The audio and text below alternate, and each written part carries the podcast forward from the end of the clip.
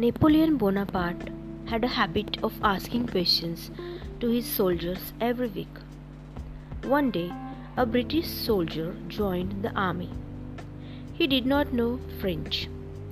While waiting for the emperor to ask him questions, he asked another soldier, What kind of question will the emperor ask? Can you tell me what answers I should give? The soldier replied, He will first ask your age, say 26 years. Then he will ask the number of battles you have fought, say 4.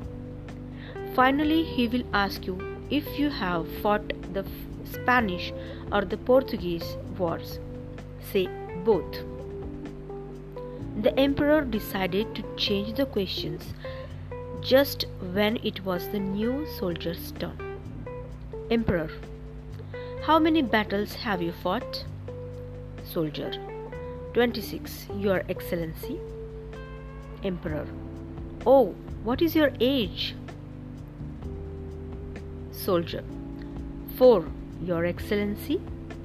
Emperor, either you or I am mad.